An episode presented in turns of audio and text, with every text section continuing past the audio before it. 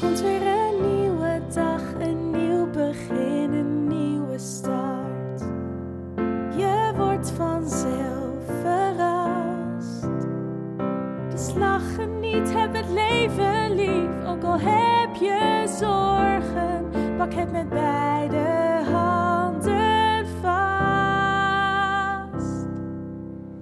Dit is de Alles is Liefde podcast.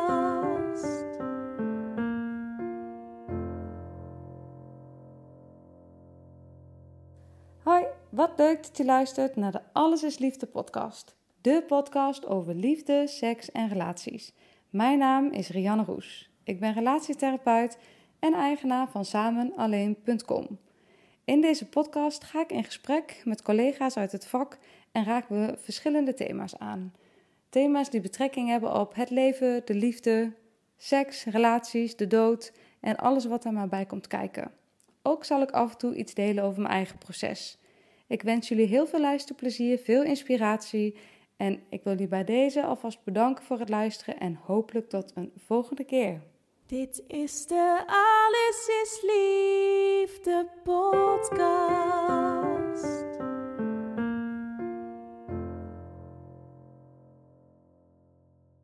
Welkom en wat leuk dat je luistert naar weer een nieuwe aflevering van de podcast Alles is Liefde.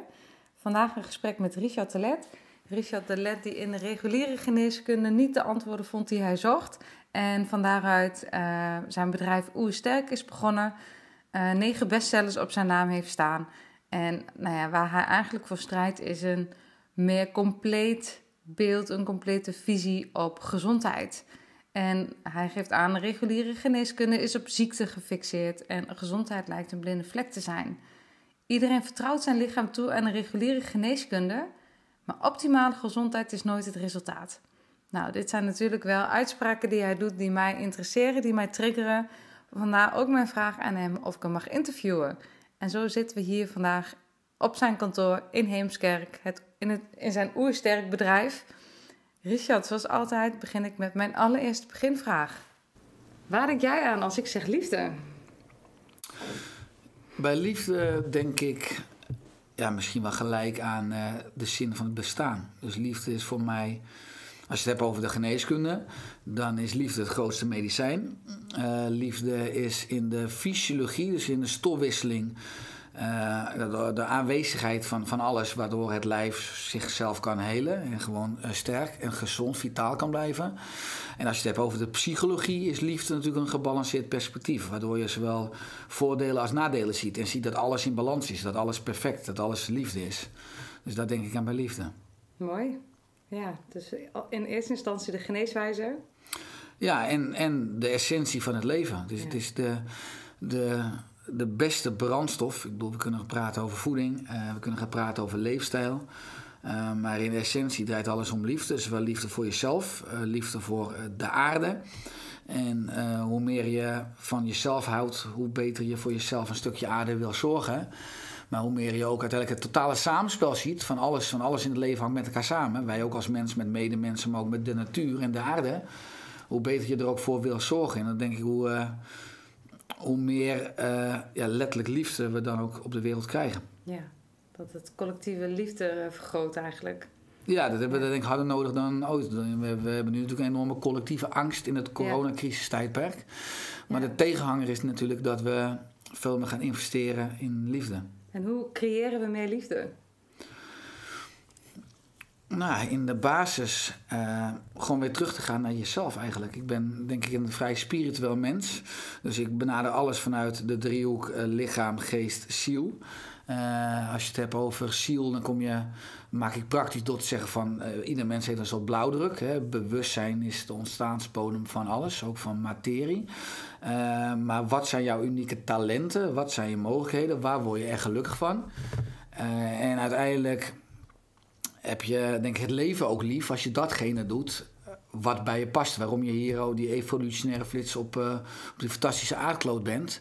En hoe meer je ook snapt van jezelf, hoe je lichaam werkt, hoe je brein werkt hoe we verbonden zijn. Nou, niet alleen maar met, met de zuurstof en, en, en de bossen, maar ook met de aarde, met letterlijk alle elementen. Denk ik, uh, hoe meer je gaat verwonderen. En verwondering is in mijn optiek denk ik wel het sleutelwoord, wat ervoor zorgt dat je letterlijk die liefde voor jezelf en voor het leven door je aderen voelt stromen. Ja, verwondering, de nieuwsgierigheid en die twee versterken elkaar eigenlijk. Ja. ja.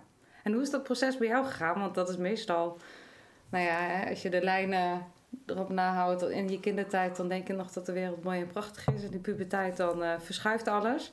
En ga je misschien wel weg van die blauwdruk. En uiteindelijk, ergens in je leven, ga je weer op zoek naar die blauwdruk. Hoe, uh, hoe is dat bij jou gegaan? Want waarschijnlijk wist je niet toen je vier was dat, dat dit uiteindelijk de Richard zou worden die je nu bent. Nee, dat ik uh, vier was, of tenminste iets ouder, ik denk zes, zeven, toen ging ik al vogels kweken.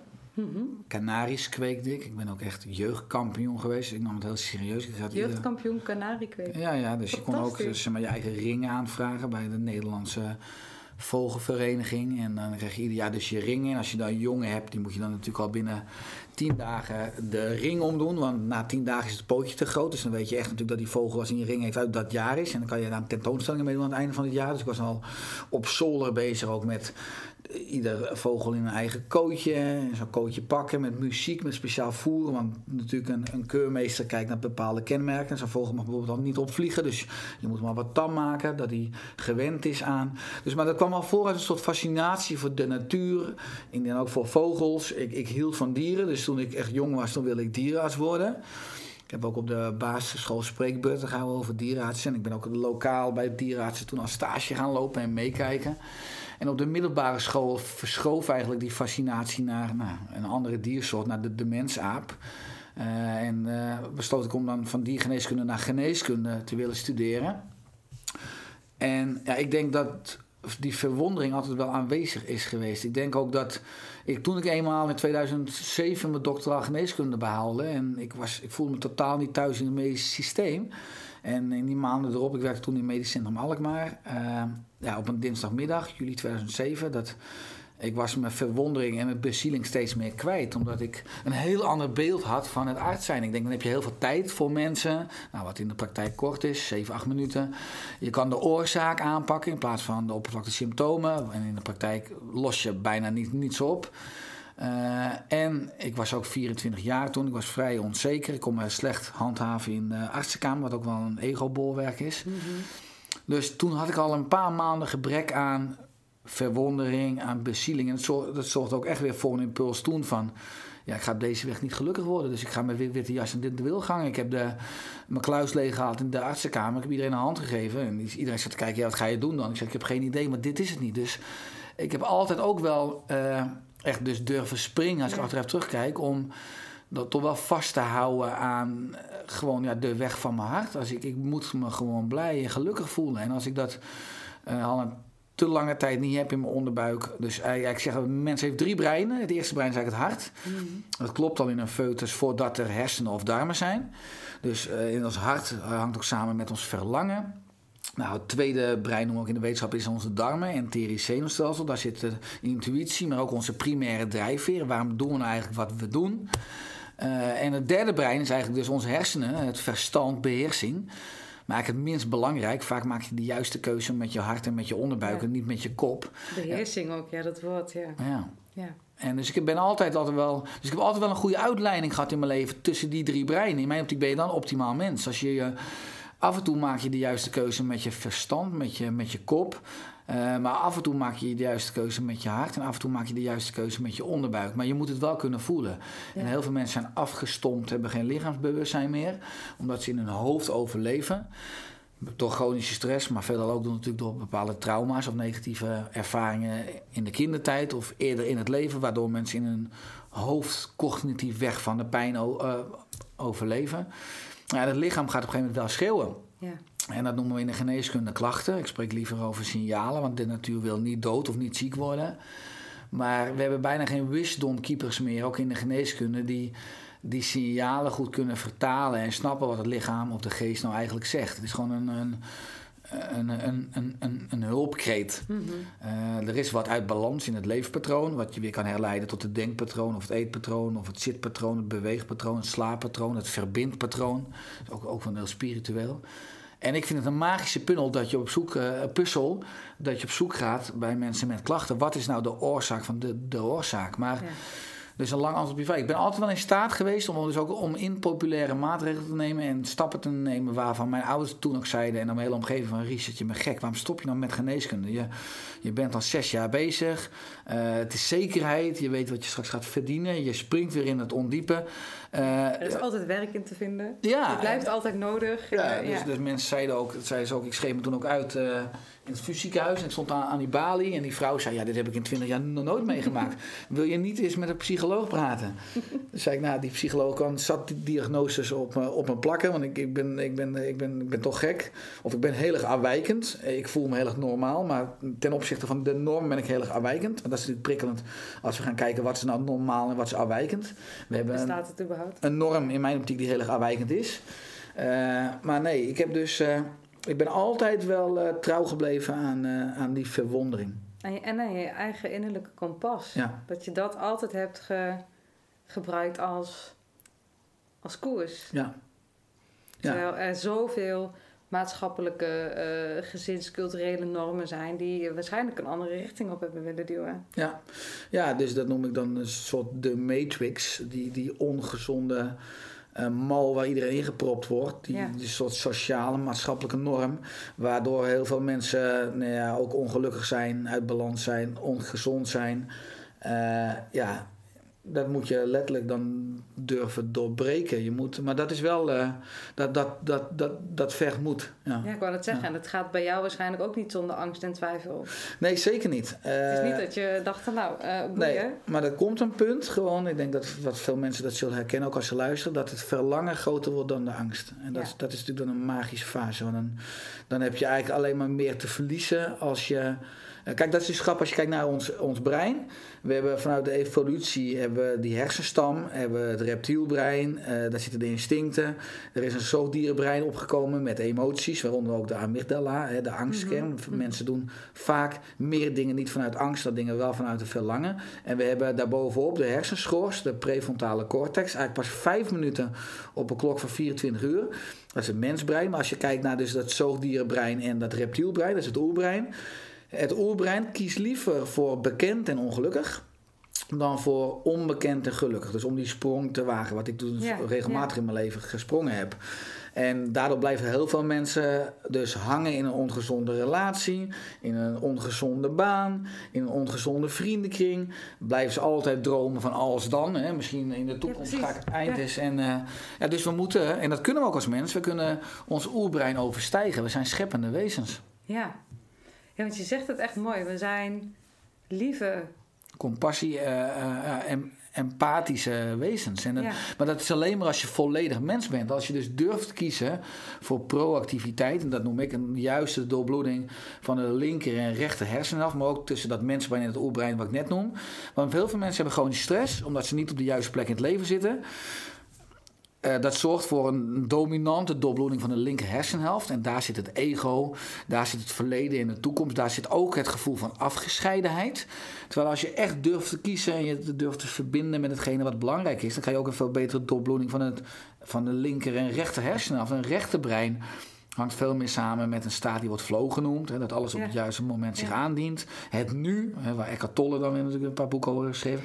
Maar ook eenheidsbewustzijn. Je hoeft, we hoeven helemaal geen, geen ayahuasca eh, te ondergaan. Omdat het gevoel dat alles er is. En ook dat, dat je zelf compleet bent. En die verwondering en die liefde voor alles wat er is op de, de medemensen, de natuur, de aarde. En ook dat alles klopt. Wat je ook juist kan ervaren nu in de coronacrisis. Want alles is gewoon perfect, alles is compleet. Eh, wat we misschien niet altijd kunnen waarnemen omdat onze perceptie uit balans is. Maar de natuur, evolutie is per definitie groei en liefde. Eh, ja, dat is, dat is een levenskunst. Want als we dat punt ieder moment kunnen bereiken, ja, dan zijn we verlicht. Hè? Dat wordt zo genoemd, verlichte meesters. Maar dat schuilt in ieder mens, Ja. dat vermogen. Ja, ja. ja, en ik vind het mooi dat je de, de mindfuck van de mind eigenlijk noemt. Dat je eh, als mens dus liever ongelukkig bent. Ja. En, en zeker dan dat je ehm, eh, eigenlijk de uitdaging aankiest, eh, aangaat om zelf compleet te worden en daarin dus je geluk te vinden. Ja, daar moet je dus die comfortzone uit. Hè? Ja. Maar, maar het oerbrein wil altijd... Die krijgt jeuk van uit de comfortzone stappen. En, eh, terwijl dat is de enige plek waar groei ligt. Ja, Waar je jezelf zowel fysiek als mentaal dus kan stretchen. Eh, ja, je, je kan onderdompelen met acute stress. Want acute stress maakt gezonder, chronische stress maakt zwakker. Maar juist blijven hangen in ongezonde werk of partner of nou, eh, vriendenkring. Dat is chronische stress, dat is toxisch. ja, ja. Maar dat is dus inderdaad de mindfuck. Dat is, we gaan dus een beetje ten onder aan onze evolutionaire programmering. Dat moeten we letterlijk overstijgen. Want die Ja. dient ons niet meer in de moderne, onnatuurlijke maatschappij. Ja, zoals mijn eh, supervisor altijd zei, is het een gedateerde oplossing voor een niet meer bestaand probleem. Ja. Want Ja. we hebben niet meer al die eh, overlevingsinstincten nodig zoals we dat vroeger nodig hadden. Klopt. Ja. Ja, dus we moeten een upgrade krijgen van onze software. Maar dat, Dat, Dat gaat- dat gaat vanuit onze genen bekeken heel erg traag. Een half procent per 100.000 jaar. Ja. Ja. daar kunnen we niet op wachten. Nou ja, daar kunnen we op wachten, maar dat heeft een hoge prijs. Dat zie je nu. De aarde wordt dikker, de aarde wordt zieker, de aarde wordt dommer. En de natuur veroordeelt niet, maar werkt wel met natuurlijke consequenties. En we leven zo compleet onnatuurlijk dat als wij niet willen veranderen, ja, dan zal de, de natuur ons dwingen om te, ver- om te veranderen. En Ja. dat is op wereldschaal nu natuurlijk aan de hand. Dat die aarde regelmatig even heen en weer schudt. Ook met, nou, ja, met orkanen, met tsunamis, maar ook met virussen. Ja, ja, ja. En wij zijn scheppende wezens, zeg je. Want je zei op een gegeven moment ook de verbin- het verbindende patroon of het verbindpatroon. Ja. Wat bedoel je daarmee? Nou, ten eerste moet je je verbinden met jezelf en met je eigen kern. Wat wil ik, waar word ik gelukkig van en waar kies ik voor? Je moet je verbinden met de medemens, want we zijn sociale dieren. Ik bedoel, eenzaamheid is een belangrijkere factor van eh, de oorzaak van longkanker dan roken bijvoorbeeld. Dus ook eenzaamheid geeft een enorme immuunreactie en is pro-ontsteking en kan leiden tot bijvoorbeeld ontstekingsziektes, eh, westerse welvaartsziektes. Dus met jezelf verbinden, met de ander verbinden en dan met de natuur verbinden. We worden te verbonden zijn met alles om ons heen. En dat brengt alle systemen in ons lichaam. Het immuunsysteem hangt samen met het zenuwstelsel, hangt samen met hormonen, hangt samen met darmgezondheid, hangt samen met het brein. Alles is verbonden. En ik ben opgeleid in de geneeskunde waar ik hele eilandjes leer, en waar je ook Ja. steeds meer subspecialisaties hebt. Ja. Maar dat is ook waar we maatschappelijk aan ten onder gaan. We hebben enorm veel kennis en informatie, maar we zijn de wijsheid verloren. Niemand snapt meer hoe alles met elkaar verbonden is.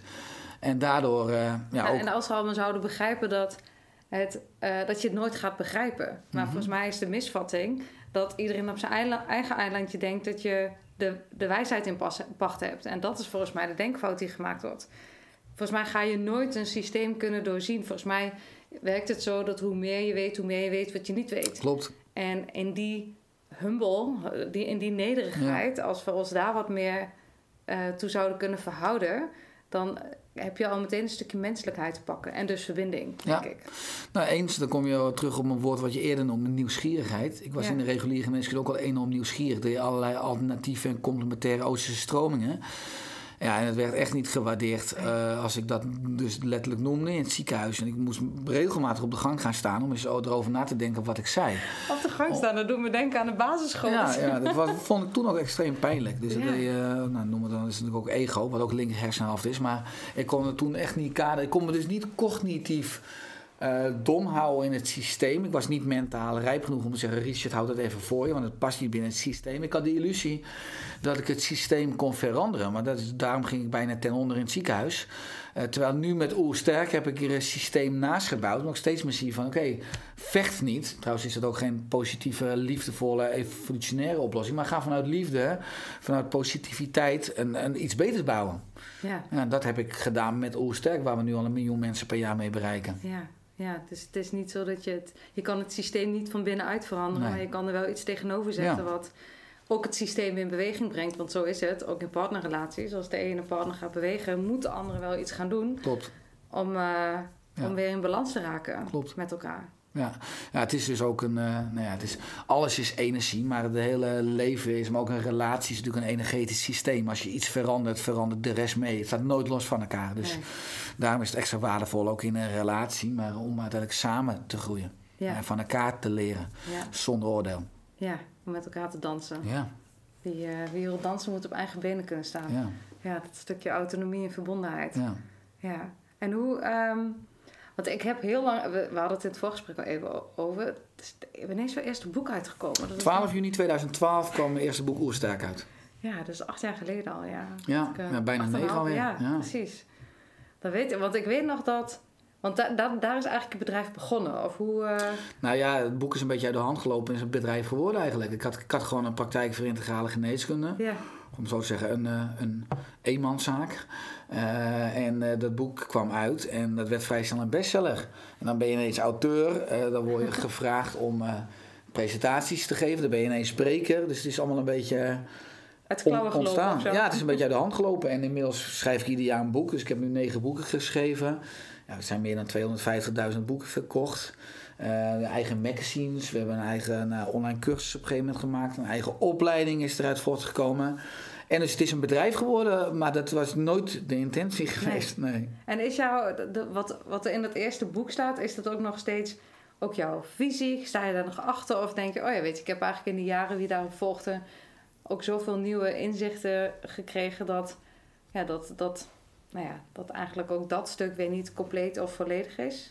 Ja, wetenschap gaat altijd verder. Dus zeker als je wetenschappelijke bronnen aanhaalt, wat ik wel steeds dan doe in zeg maar, dan weer het laatste boek, in het nieuwste boek, dan is het misschien in het eerste boek niet helemaal actueel. Maar wel, ik heb gewoon het eerste boek heel erg geschreven. Dus niet vanuit details, maar heel erg vanuit principes. Mijn visie Mhm.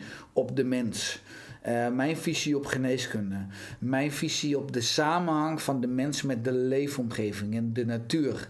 Eh, net zozeer dat als ik vandaag zou schrijven over eb en vloed, dat is nog steeds waar over tien Mhm. jaar. Dus heel veel principes in mijn eerste boek. En ik krijg nog steeds veel mails en brieven van mensen die mijn eerste boek dan nu pas lezen.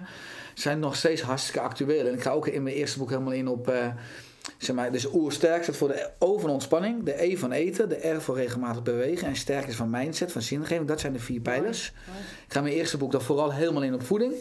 Eh, en ook een stukje vanuit de evolutionaire geneeskunde. Ons voedingspatroon is natuurlijk radicaal ja, negatief veranderd. 8000 jaar geleden toen de landbouw startte en de veeteelt. Dus dan heb ik het over nutriënten. Dus de oervoeding en antinutriënten. De moderne voeding, ja, heel veel. Ook kennis is nog steeds hartstikke actueel en waar. Ja. Dus, Ja. dus ik ben nog steeds hartstikke blij met het boek. Maar wat ik wel ga doen dit jaar, is er is een grote kans dat ik al die boeken ga uitverkopen. En ik ga nu in februari en maart 2021 ga ik, eh, een nieuw boek schrijven. En ik wil dat echt weer het basisboek maken waar al die Ja. kerninzichten, principes staan van al die negen boeken omdat als je kijkt vanuit het merk en vanuit marketing, komen mensen nu in onze winkel en zien ze oersterk en oersterk leven en oersterk in zes weken. En, en mensen kopen dus niets, omdat ze aan de ene kant te veel keuzes hebben. Ja. En anderzijds hebben sommige mensen één boek uit die hele serie en denken: ik heb het oersterk boek al. Maar het zijn allemaal verschillende boeken Ja. eigenlijk. Dus ik heb een marketingfout gemaakt door niet sterkere, lossere, betere titels op de boeken te plakken. Ja, oh ja, ja. Ja, ik herken wel wat je zegt, dat het eerste boek inderdaad, want dat staat me nog heel erg bij, eh, dat dat boek heel erg over voeding ging. En ehm, ik was toen inderdaad ook veel bezig met hoe kan ik nu zelf ook gezonder leven, maar het gezonde leven ging soms ook een beetje ten koste van het plezier of zo. En, dat, eh, en ik weet nog dat in jouw boek ook iets stond over kraanwater, dat ik echt dacht, oh shit, mag ik nu ook al geen kraanwater meer drinken? Klopt, ja, nee, dat En dat ik... eh, dat Over waterfilters schreef ik, ja. Wat zeg je? Over Ja. waterfilters schreef ik, ja. Ja, ja, dat dat me ook wel weer in verwarring bracht. Dat ik ook wel benieuwd ben hoe jij, hoe zie je dat dan dat ergens je, eh, ja, dat die balans ook door kan slaan naar, als je over die drie pijlers hebt, dat, dat, ja, dat je eigenlijk verder weg gaat van je gevoel, omdat je een soort van regels in je hoofd hebt over wat wel of niet zou mogen. Ja, dus is weer een nieuwe ziekte, orthorexie. Dus mensen Ja. die obsessief bezig zijn met voeding. Die er ook stress van krijgen. Ik krijg mailtjes van mensen die zeggen... Richard, moet ik nou 12 pijnboompitten op mijn salade doen of 15? Ja, dan antwoord ik gewoon... eh, wij spreken flikker het hele bakje eroverheen en geniet ervan. Eh, want de grap is, als je het in perspectief ziet... dat leefstijl, als je het hebt over voeding of over beweging, ontspanning... Zorg voor meer energie, voor meer brandstof. Maar de essentiële vraag is: in welke motor stop je? Dus de essentie van een gezond leven is zingeving of spiritualiteit. Of kom ik weer terug bij je openingsvraag: liefde. Dat is de basis van, van het leven. Waar heb je liefde voor? Eh, waar wil, wa- wa- wat wil je in het leven vanuit liefde gaan bijdragen aan deze wereld? Als je dat niet helder hebt, ja, dan, is, dan is in mijn optiek... Tuurlijk kan je, als je zuiverder gaat eten... je jezelf zuiverder gaat voeden... zou je trouwens eerder ook die antwoorden krijgen van... waar heb ik liefde voor? Ja. Maar uiteindelijk is leefstijl helemaal niet zo interessant. Ik denk dat niemand op zijn sterfbed ligt en zegt van... Nou, ik heb een goed leven gehad, maar ik heb mijn hele... nog 15 pijnboompitten. Ja, ik heb mijn hele leven biologische lunch gehad met 15 pijnboompitten. Ja. Het zijn andere dingen waar je dan op terugkijkt. Hè, over nou ja, in ieder geval dat je gedaan hebt, eh, ontwikkeld bent, competent bent geworden in hetgene waar je gelukkig wordt. Ervaringen, dat je mensen op je heen, heen hebt gehad waar, waar je van hield. Ja. Dat je een baan hebt gehad of hobby's hebt gehad eh, waar je als mens je energie, eh, je passies in kwijt kon. Ik denk dat dat de, de essentie is aan het einde van het leven. Dus eh, dat is ook een goede vraag die ik mensen dan vraag. Wat zou je nou vandaag doen? Uiteindelijk is een goed leven bestaat uit goede dagen. Dus vandaag is het enige moment. Wat zou je vandaag doen als het je allerlaatste dag was? Nou ja, als je dat iedere dag doet, heb je automatisch een goed leven. Dan zou je alleen maar met die mensen afspreken waar je energie van krijgt. Dan zou je misschien eindelijk eens durven springen uit die comfortzone waar je kan toch niet meer falen. Je hebt nog maar één dag. Maar dat is wel een valkuil als je gezond bent. Hè. Zieke mensen hebben één wens, weer gezond worden. Ja. Maar gezonde mensen hebben duizend wensen en stellen ja, hun droom, de essentie vaak uit tot het juiste moment. Maar Totdat ze ziek worden en denken... eh, totdat ze het kwijt zijn. ja. En dan zie je wel wat het waard was. En dan durven ze vaak pas te springen. En Ja. dat, dat is een gemiste kans. Ja, wat is eigenlijk zonde, hè? Dat je niet daarvoor al... eh, Ja, en het is, ook, het is ook best wel een tricky vraag. Wat zou je vandaag doen als het je laatste dag was? Wat zou jouw antwoord zijn? Nou, niet veel anders dan Nee. hoe ik nu al leef. Want dat, dat, dat is dus, ik voel me enorm rijk en dankbaar met eh, mijn werkelijkheid dus nu. Ik wil niet per se... Ik heb een fantastisch bedrijf. Wij inmiddels, we zijn met z'n tienen, een fantastisch team. Eh, ik heb een fantastisch gezin. Eh, mijn vrouw werkt ook dan in Faiteli. Eh, ik heb twee bedrijven, Oersterk en Faiteli. Eh, we hebben twee zoons, Noah van 10 en James van 2. Eh, ik ben nu bijvoorbeeld dan weer bezig met twee muziekinstrumenten leren te bespelen. De mondharmonica en de ukulele. Dus ik ben altijd mezelf weer aan het uitdagen met dingen die ik niet goed kan. Want het is echt een gevaar als je denkt dat je dingen goed kan. Dan moet je dus weer iets nieuws gaan doen, want dan blijf je in ontwikkeling. Eh, maar ja, ik, ik mag internationale opleidingen en cursussen volgen. Ik heb een Oostenrijkse opleiding waarmee ik duizend mensen opleid die weer duizend mensen per jaar kunnen helpen. Dus zo ben, kan ik 1 miljoen mensen per jaar helpen. Ik kan, nou ja, ik lees heel veel boeken. Ik volg veel cursussen, maar studeren en die, nieuwe dingen creëren en dat weer aan andere mensen presenteren vind ik het leukste wat, wat er is. Dus in die zin heb ik voor een groot deel mijn hemel op aarde gecreëerd. Nee, dat klopt. Dus ik denk ook, maar dan is er ook een niveauverwarring over de vraag. Want als dit letterlijk jouw laatste dag zou zijn, zou je niet bij mij zitten aan tafel. Tenminste, maar gewoon van jou of niet. Nou ja, dan, dan- dan is het toch je- heel mooi dat mijn, toch mijn essentie van wie ik ben en waar ik andere mensen wil inspireren, toch wel weer op de podcast staat. Dus dan is het toch wel, wel weer een kans. Ja. En, en net zozeer dat Wibbe Okkels eh, op zijn sterfbed nog eventjes op het laatste moment die camera heb gepakt. En de mens heeft toegesproken over het ruimteschip aarde, jongens. En laten we nou eh, zuiniger zijn met de aarde en vanuit liefde, omdat we geen reserveplaneet hebben. Ja, Eh, nou, dan, zou een podcast prima b- binnen passen. nou, dan, ja, dan past het weer goed. Want welke rimpeling wil je nalaten? Want dat is eigenlijk de volgende vraag die... Hè, als je er niet meer bent, wat, wat wil je dan dat mensen over je zeggen? Of wat wil je dan dat je voor impact hebt kunnen maken?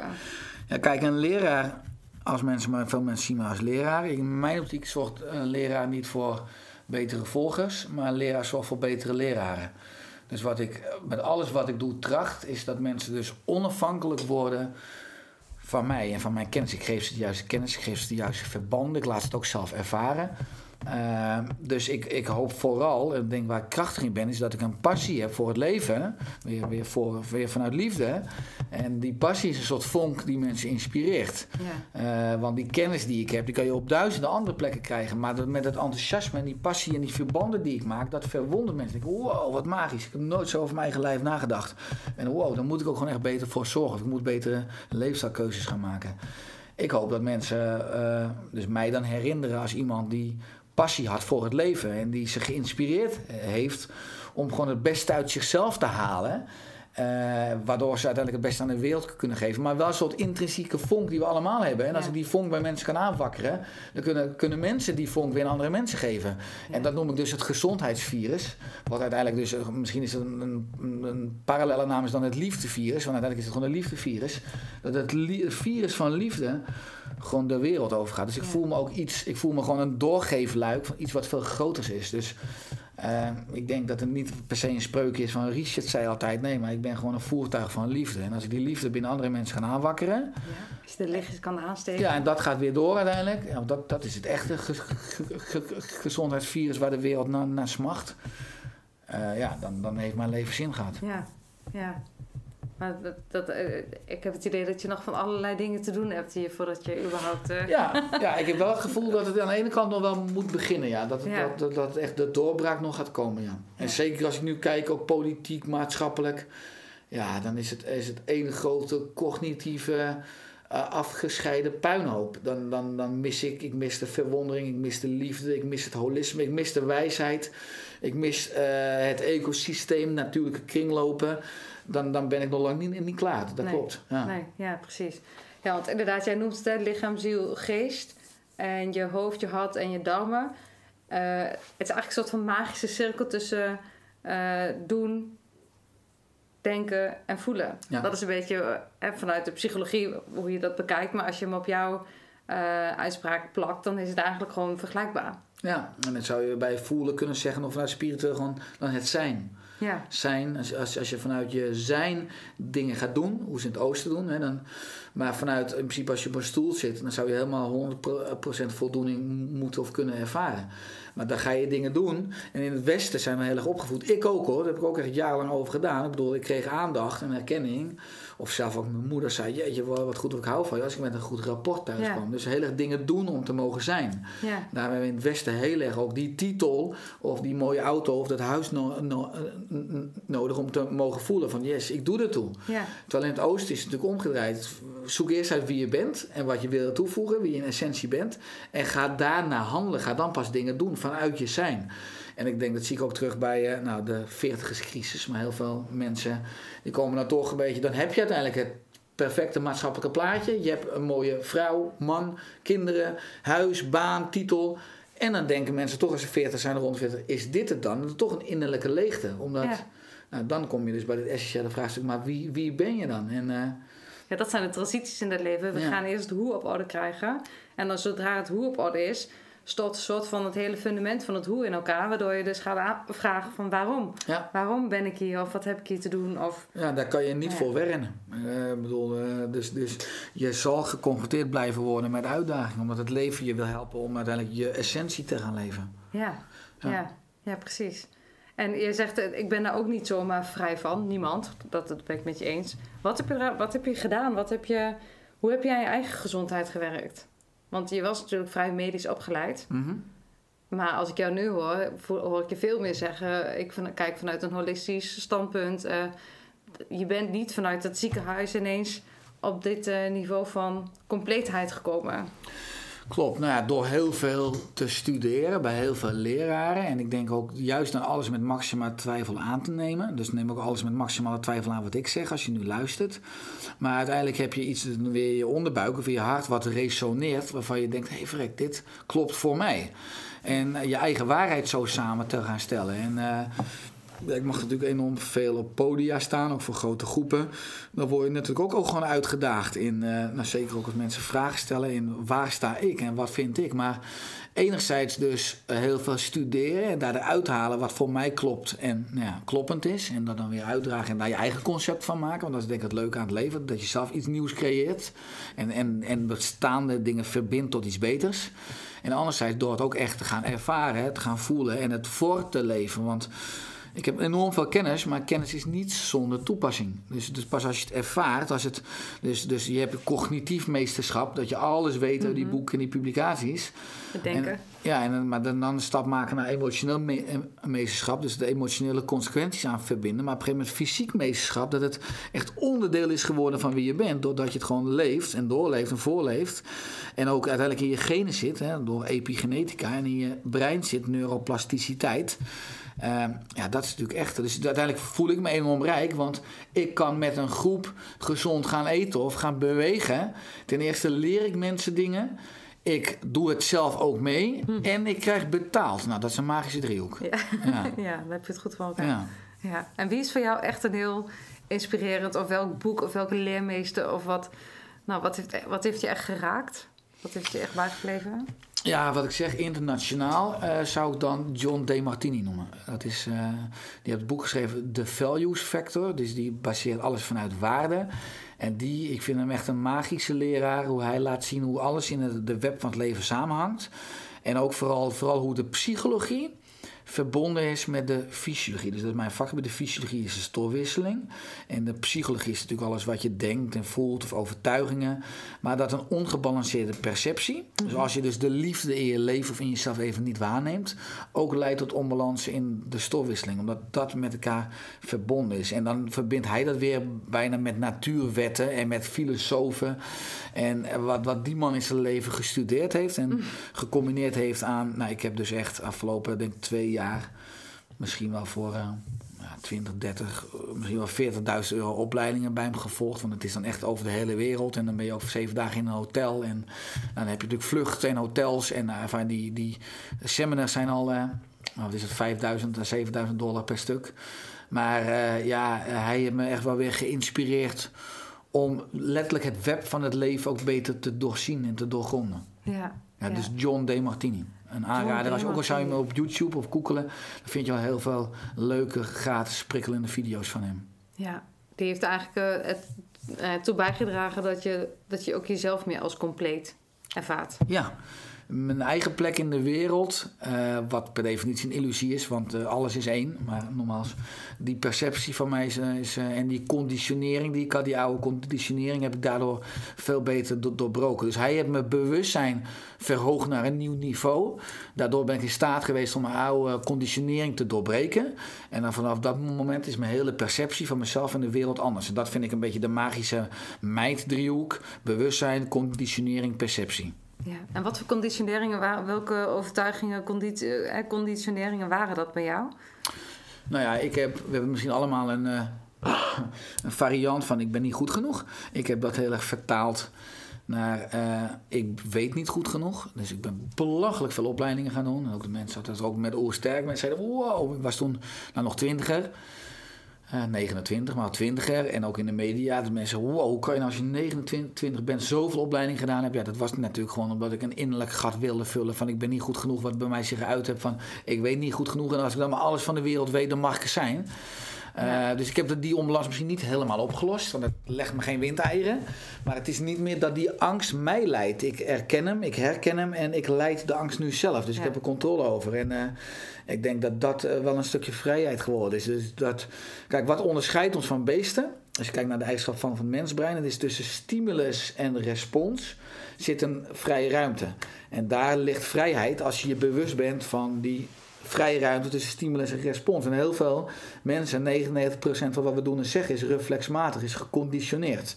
Maar als je dat overstijgt, dan ziet dat je altijd een vrije keuze hebt over wat je zegt of hoe je op reageert. Op alles wat, ik bedoel, mensen kunnen ja. extern alles op je afvuren, maar wat je besluit te denken of te doen, dat kan niemand je afpakken. Daar, daar, daar ben je altijd. Uh, nou, dat is dan een stukje meesterschap wat je kan pakken over jezelf en daarmee over het leven. Ja, ja dat elke stimulus je eigenlijk tot een kruispunt brengt van mogelijkheden en dat je zelf kan bepalen welke richting je op gaat. Ja, en in mijn optiek heb je dan een keuze om een reactie-output te kiezen die aansluit op je, op je kernwaarden, op je ja. principes, op degene wat jij belangrijk vindt. Ja.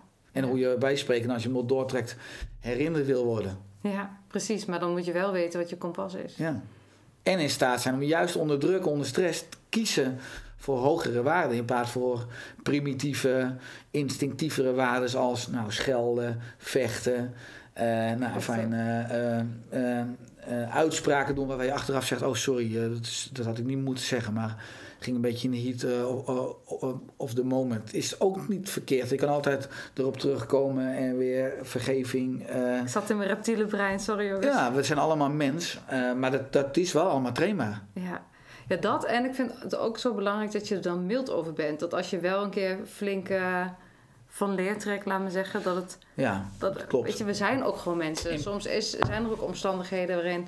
Ik ben ook echt niet altijd genuanceerd. Ik denk in mijn vak wel, maar als ik gewoon lekker uh, op zaterdagavond uh, beach trek met mijn vrienden... dan denk ik, jongens, ik doe even niet meer mee met mijn politiek correcte gedoe, dan is het gewoon feest. Gewoon slap ouwe horen. Ja, ja, nou ja, in mijn universum staan ook geen fouten, inderdaad, alleen maar lessen. Ja. Dus ik kan continu, uh, er zijn ook geen fouten, er is continu groeien en leren. En uh, Ja, dus, dus, dus eh, perfect gaan kijken naar je eigen imperfecties, dat is eigenlijk een levenskunst. Ja. Want we zijn allemaal niet perfect. Maar als we onze sterke kant optimaal benutten, dan, dan hebben we daar enorm veel impact mee. En dat, dat is perfect. En je hebt alleen maar perfecte intenties. Ja, precies. Die intentie. Die, als die zuiver is, dan, Ja. eh, dan kan het eigenlijk niet fout. Ja, het kan wel fout gaan. Of het kan anders uitpakken dan je misschien van tevoren had gehoopt. Maar het kan, de, als de intentie zuiver is, dan is de bedoeling goed. Klopt. En dan eh, is mildheid wel op zijn plaats. Ja, dus dat is het zaadje wat je plant qua intentie. Dus de oogst komt weer daaruit voort. Ja, Ja. ja. Ja, dus je hebt daarin echt wel heel veel... eh, want dat is, ik moet, blijf ik nog een beetje hangen bij je woordje verlichting. Dat, ja, en misschien is dat helemaal niet zo. Maar mij lijkt het ergens ook... Ja, hoe moet ik dan zeggen? Saai. Ik vind soms ook de dynamiek van het leven zo lekker. Dat, je, dat het eh, een beetje omhoog gaat en omlaag gaat. En dat... dat de, misschien is het een misvatting hoor. Maar wat, ik- wat ik mensen hoor zeggen over verlichting... is dat, dat je dan verlicht bent alsof niks je meer zou triggeren of zou raken. Of niks je nog weer in dat fight, freeze, flight eh, Mhm. eh, systeem brengt. Maar dat hoeft voor mij niet eens. Ik zou niet eens zo'n le- leven hoeven leiden. Ik ben dolgelukkig met hoe het nu is. Maar er zitten weet ik veel hoeveel imperfecties in. Ik ga weet ik veel vaak de bocht uit. Ja. Maar ik vind het niet zo rampzalig. Nee, klopt. Maar je hebt natuurlijk verlichte meesters als eh, Jezus of Boeddha of Krishna. Of, eh, nou, ja, van die echt verlicht waren. Die, die een 100% bijna voorbeeld waren. Wat ook trouwens niet helemaal waar is als je die autobiografieën leest. Want er is vaak ook een andere donkere kant. Want dat Ja, is dus de grap. Licht Ja. en donker hoort bij elkaar. Ja. Voordeel en nadeel hoort bij elkaar. Ook als je het eh, helemaal teruggaat in materie. Elektronen, een positief elektron trekt een negatief elektron aan. Dus we zijn allemaal in die zin verlicht, maar ook straatrover. Dus alles waarvan je minachtend naar andere mensen kijkt en denkt, ja, dat verschrikkelijk, want dat heb ik niet. Nee, alles zit ook in jou, zit ook in Precies. mij. En als je die compleetheid gewoon, maar dat je wel kiest, mag kiezen voor welke rol wil ik kiezen in deze situatie. Maar alles zit, dus uiteindelijk, dus dat is hier wel denk ik een goede toevoeging van je. Eh, eh, het is een illusie om te denken dat je 100% verlicht kan zijn. Dus 100% licht kan zijn zonder donker. Ja, Eh, ja licht best- het bestaat niet. nodigt automatisch donker uit. Ja. Maar dat je kan kiezen, wil ik hier mijn donkere kant op mijn lichte kant aan het woord laten. Dat, dat valt on- onder onze scheppende vermogens. Ja. Maar uiteindelijk, eh, eh, nou ja, dus dat is maar net, dus ik ben pas steeds meer op met veroordelen. eh, want alles zit ook in jou. Van, Ja. van het slechtste wat je je kan voorstellen, dat die vermogens zitten ook in jou, in, in essentie. Maar het hoeft niet per se ooit uit te komen. Maar eh, ja, je moet oppassen soms met een bepaalde arrogantie dat je eh, ja, de illusie hebt dat je inderdaad 100% verlicht bent. Ja, ja, en dat je 100% eh zeggenschap hebt over...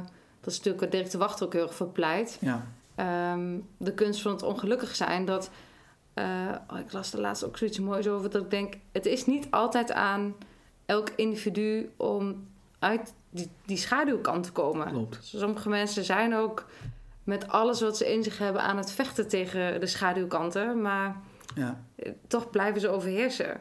Nou, klopt. Ik zeg altijd: het leven is niet maakbaar, maar wel stuurbaar. Ja, En ook als ik naar mijn eigen leven kijk, juist die crisisperiodes, waar Dirk de Wachter dan vaak ook vaak dat ongelukkig zijn en die, soms ook die eh, hopeloosheid of die onmacht die je ervaart. Als ik dan ook weer terugkijk, dus vanuit dat perspectief later, ja, ik ben zo blij en dankbaar, want dat zijn wel essentiële kantelmomenten geweest in mijn leven die ervoor hebben gezorgd dat ik een oude toxische weg moest doorbreken of dat ik daar op zoek ben gegaan naar hulp en daar een oplossing heb gevonden wat ertoe heb geleid tot de persoon die ik moest wil worden of in ieder geval die, die ik nu ben.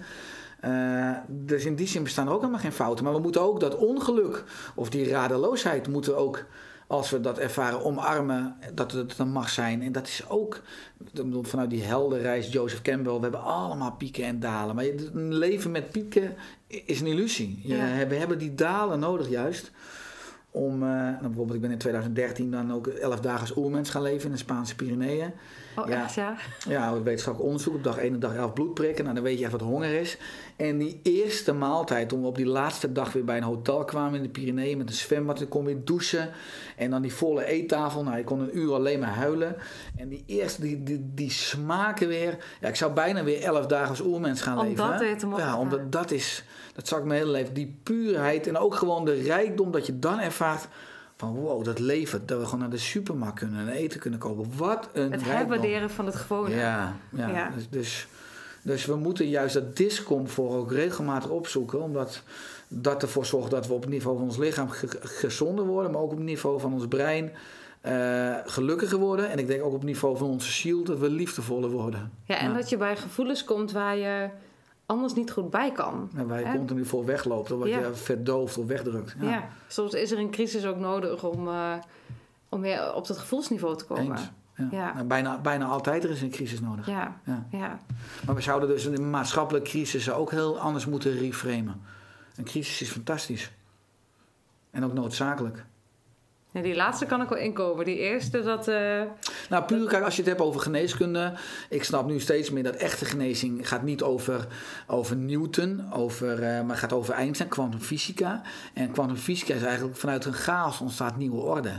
Dus als, ik bedoel, een, een, een lekker eh, lopend leven is het grootste risico voor een buitengewoon leven. Omdat je nooit noodzaken zult ervaren om dat weer te doorbreken naar een hoger niveau. Je moet altijd terugvallen in de shit en in de penarie. En dan kom je weer, kan je weer een hoger ni- niveau uitkomen. Dus je moet altijd noodzaken hebben. Ja, die we klopt. vanuit ons oerbrein niet zelf gaan opzoeken. Nee, nee, dat klopt. Want er is ook inderdaad zo'n... eh, in het boek van Blut, van Dorothee... Ja. schrijft ze dat ook. Zo'n eh, kwadrant inderdaad. Als je iets in je leven niet op tijd belangrijk maakt... dan wordt het urgent. Ja. En dat is natuurlijk wat... eh, Ja. hoe wij mensen in elkaar zitten. Maar ik vind het wel mooi wat je zegt ook over dat brein. Dat we gewoon geneigd zijn te kiezen voor veiligheid... ook al is het niet ons volledige potentieel. In plaats van dat we het, bre- ons brein het idee geven... dat we risico nemen... en eh, daarin eigenlijk de potentie vinden. Maar die dus niet opzoeken Klopt. omdat het een mechanisme is van ons, van ons hoofd. Nee, we hebben geen aangeboren mechanisme om het maximale uit onszelf te halen. Maar we hebben een aangeboren mechanisme om te kiezen voor veiligheid en het bekende. Waardoor we ja, letterlijk verzwakt en suboptimaal bijna te- ten onder gaan. Hè? Ook als je dan. Mensen denken, nou, nou, nou, nou, als je kijkt in Nederland dat er ruim 10 miljoen mensen nu een chronische aandoening hebben. 10 miljoen van de 17 miljoen. Is nog een wonder trouwens dat 7 miljoen mensen niet chronisch ziek zijn als je kijkt naar de moderne leefstijl. 8,2 miljoen mensen hebben overgewicht. Dus 52% van de Nederlanders zijn al meer dikke mensen dan dunne, slanke mensen. Eh, ja, dat, is, dat laat dus zien dat we als soort ons zo onnatuurlijk gedragen. En eh, daaronder ligt denk ik gewoon, want als je het hebt over de oorzaak van de oorzaak, een enorm gebrek aan zingeving, een enorm gebrek aan liefde. En, en eh, ja, heel veel mensen ervaren het leven gewoon als zinloos. En nou, daar, daar zijn overgewicht en ontstekingsziektes ook een logisch gevolg van. Ja, ja dat klopt. Want wat is dan... ehm, ik wil echt twee dingen tegelijk zeggen. Want ergens betrap je je soms op dat je op de klok zit te kijken. Hè? Dat je denkt van hoe laat is het? Of ik ben blij dat het voorbij is. Maar eigenlijk is het, als we het hier zo over hebben... en daar kan je niet elke minuut van de dag je bewust van zijn... want dan is het gewoon bijna gek. Want we hebben maar zo'n beperkt tijd. Dat je... eh, Dat is een illusie van de zintuigen. Dat is een illusie, illusie van het linkerbrein. Maar er is natuurlijk onbegrensd, er is, er is oneindig veel tijd. Ja, maar niet tijd in deze hoedanigheid. Nee, nee, klopt. Niet, eh, niet in de moderne matrix die we gecreëerd hebben. Nee, En hoeveel mensen het ervaren. ja. Ik heb enorm veel tijd. Ik heb nou misschien wat mensen. Mensen denken altijd dat ik enorm druk ben. Want ze zien natuurlijk allerlei activiteiten die ik zelf niet meer doe. Want ik heb een fantastisch team. Maar eh, ja, ik heb enorm veel tijd en rust. En eh, dat heeft wel te maken met dat je ook. Ik plan ook letterlijk mijn, al mijn ontspantijd in, in mijn agenda. En de fout die mensen maken is dat de meeste mensen leven reactief. En denken, ja, eh, ik ontspannen of reflecteren op mijn leven. Of kijken van waar wil ik nog groeien. Ja, daar ga ik wel weer eens eh, even over nadenken. Vaak doen ze het in een zomervakantie. Dan leggen ze met een boekje en denken ze, nu ga ik het anders doen. Om erachter te komen als ze weer twee weken bezig zijn. Dat ze het alweer kwijt zijn en verloren zijn. Omdat dan dat oerbrein weer aangaat bij die chronische stress en drukte. Maar proactief leven heeft ook mee te maken, wat, dat vind ik belangrijk, en dat ook echt letterlijk in je agendakader inplannen. Want Ja. ik zeg altijd, dat zijn de stenen in mijn agenda. Al die ontspannings- en die ontwikkelblokken, of die sauna-dagen, of die avonden uit met mijn vrouw die ik al inplan, of met mijn kinderen. En het universum kent geen leegte, dus mijn agenda stroomt altijd vol met water. Er is altijd werk. Er- ik- Normaal, ik heb veel mensen in dienst, ik heb verschillende mailboxen, ik ben betrokken bij veel projecten. Maar nu ga ik toch weer februari en maart, ga- ik doe twee maanden niets, ga ik een boek schrijven. Terwijl ik een half jaar geleden had gezegd, ja, maar daar heb ik echt geen tijd voor. Nee, want dat, maar als je het inplant, het universum zorgt er gewoon voor dat er ruimte is. En dat is een beetje ook een universele wet. Eh, als je die snapt, dan heb je altijd alle tijd. Maar het begint dus om, met prioriteit. Ja, Ja. Dus dat zegt John D. Martini ook altijd. Als je geen tijd inplant voor high priority actions, dan zal het leven je agenda vullen met low priority distractions. Dus heel veel mensen hebben lage prioriteit afleidingen. Er is Ja. altijd nou ja, werk of onrust en activiteit. En ze denken s'avonds, jeetje, weer een dag hebben we hebben nou eigenlijk gedaan wat belangrijk was. Nou, geen idee, maar toch wel weer een lekker gevoel van productiviteit, omdat je die mailbox is weer leeg of je hebt veel dingen afgevinkt, wat helemaal niet urgent of belangrijk is. Maar als je niet weet wat, je, waar je wat hoge prioriteit heeft en dat niet inplant, dan zal het, het universum als natuurwet je dagen vullen met lage prioriteit acties. Ja. En vooral afleidingen. ja, afleidingen inderdaad. Ja. dat geloof ik wel, ja. Het is wel een interessante gedachte, want in het, maar dan gaat het ook weer over het stukje discipline. Je kan het inplannen, maar vervolgens moet je je ook aan je eigen planning houden. Er zit, er schuilt natuurlijk al veel, nogal veel. ehm, nou ja, als je gaat ontspannen, ik kan me namelijk voorstellen dat. En ik, het is voor mij soms ook een uitdaging.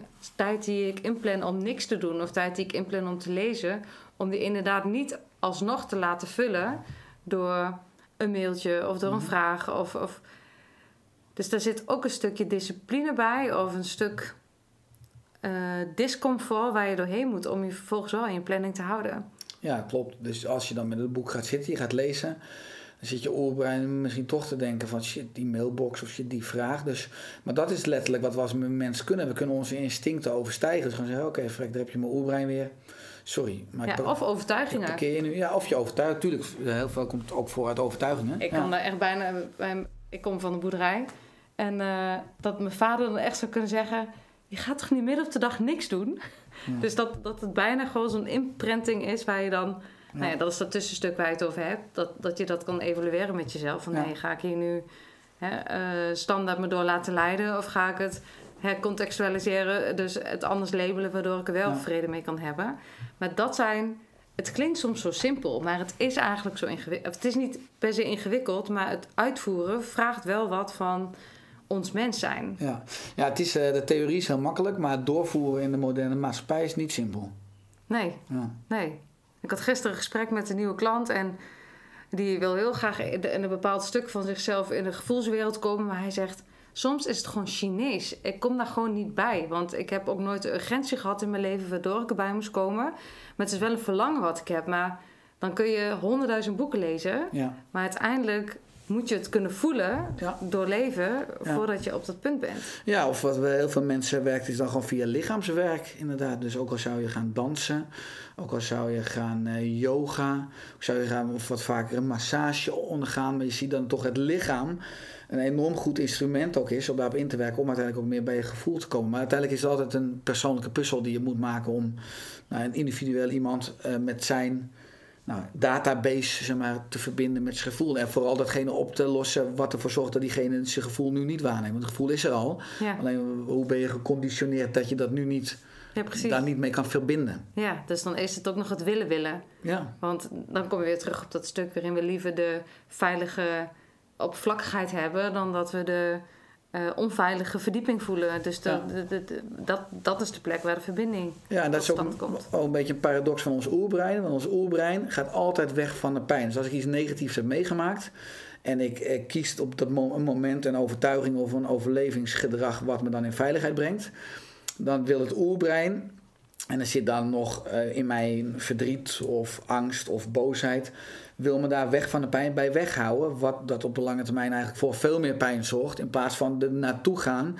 Het laten zijn, het doorvoelen, het emoveren, het laten stromen. Heeft wel schudden, huilen, schreeuwen, wat, wat, wat ik ook wil. En dan is het doorleefd, opgelost. eh, is het weer in balans. Maar ons oerbrein wil ons eigenlijk bij het gevoel weghouden. Waardoor we op de lange termijn ook van de oplossing wegblijven. En Ja. dus blijven lijden met een lange ei. Ja. En dat is ook een beetje een, f- een mi- een mindfuck van ons oerbrein. Ja, dus het, het, het menselijk zijn, laat maar zeggen, het klinkt soms zo maakbaar, maar het vraagt wel veel eh, ontleding van het paradoxale in het bestaan, laat maar zeggen. En dat, eh, ja, ik kan me ook gewoon zo goed voorstellen dat dat ook gewoon niet voor iedereen een haalbare kaart is of zo. Dus het niet willen willen kan ook misschien een hele gezonde overlevingsstrategie zijn. Zeker. Is altijd, ja, afhankelijk van de, de, de situatie. Maar ook al zou je aan het einde van iedere dag afsluiten, wat ik ook doe, wat zijn drie dingen waar ik dankbaar voor, voor, voor ben. Dat komt ook terug in de Oerstek Journal, een leefstapdagboek wat ik heb gemaakt. Dat is mijn laatste, mijn negende boek.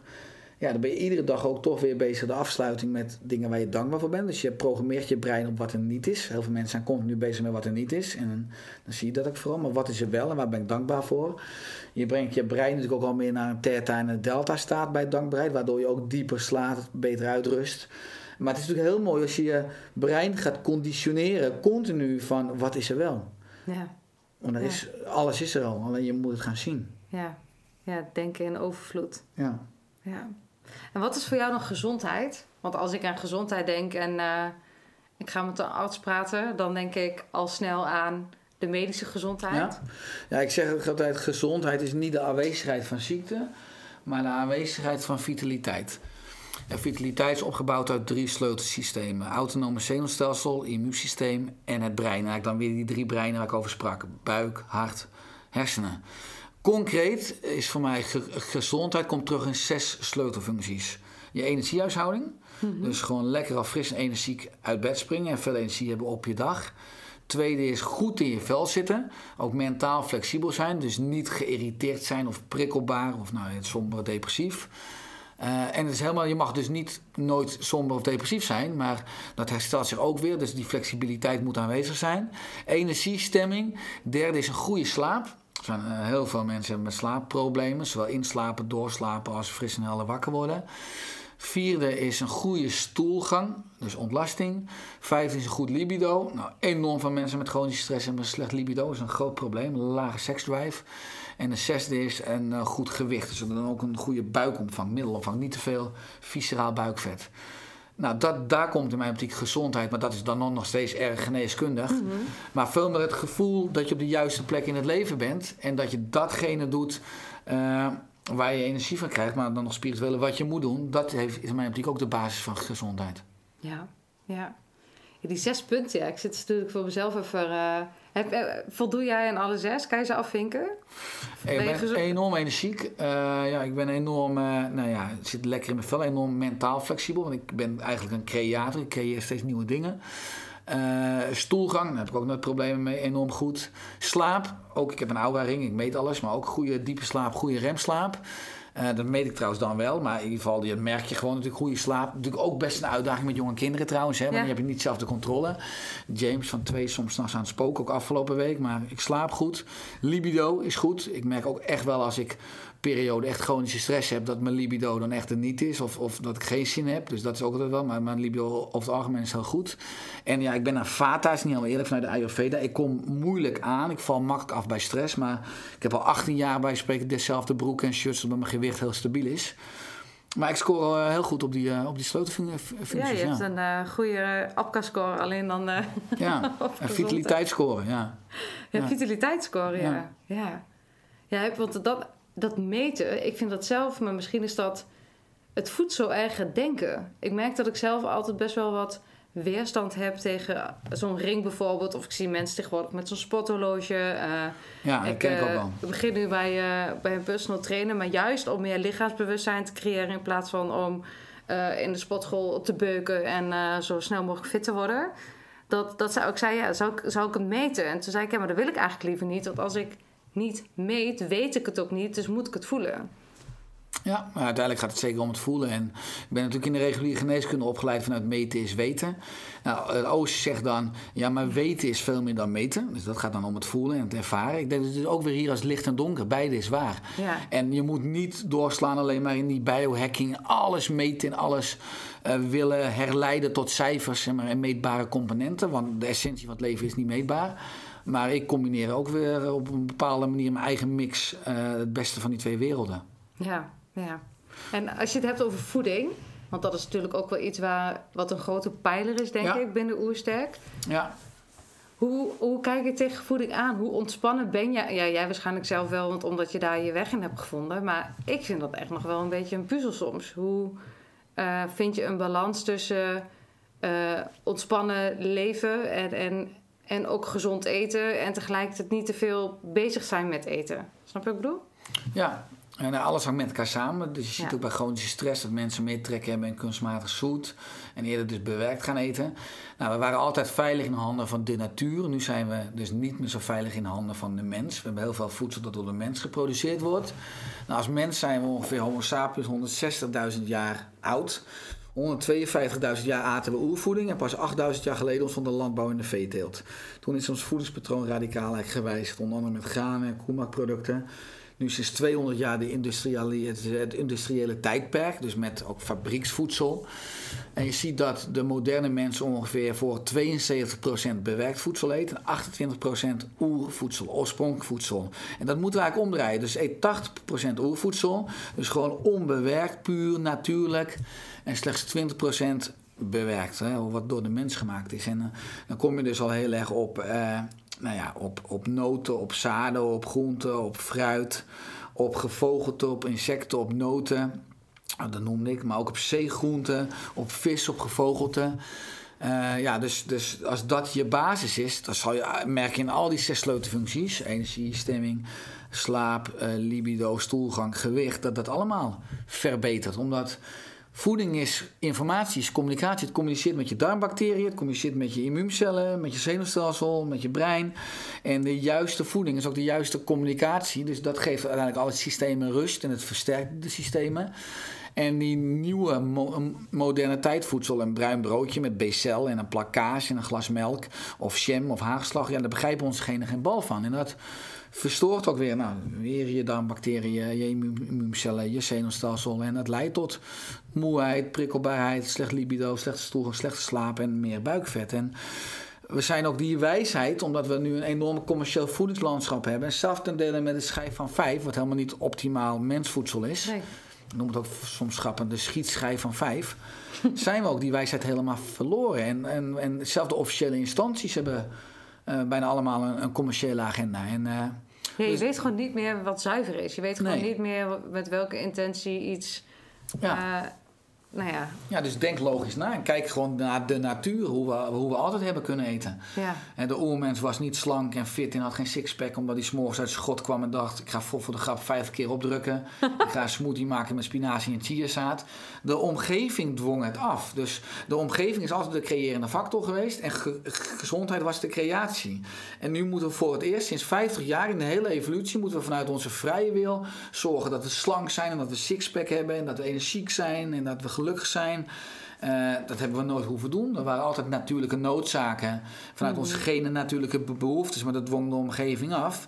We hebben alle noodzaken we- weggehaald in de omgeving: honger, dorst, kou, warmte, onveiligheid, Licht, donker. licht, Ja. donker. En, eh, nou ja, en, en we gaan ten onder, omdat onze genen nog wel behoefte hebben aan die noodzaken. Daarom moeten we het nu weer zelf vanuit onze vrije wil gaan terugbrengen. Ja. Gaan we voor onze gezondheid, ga ik ineens koud douchen?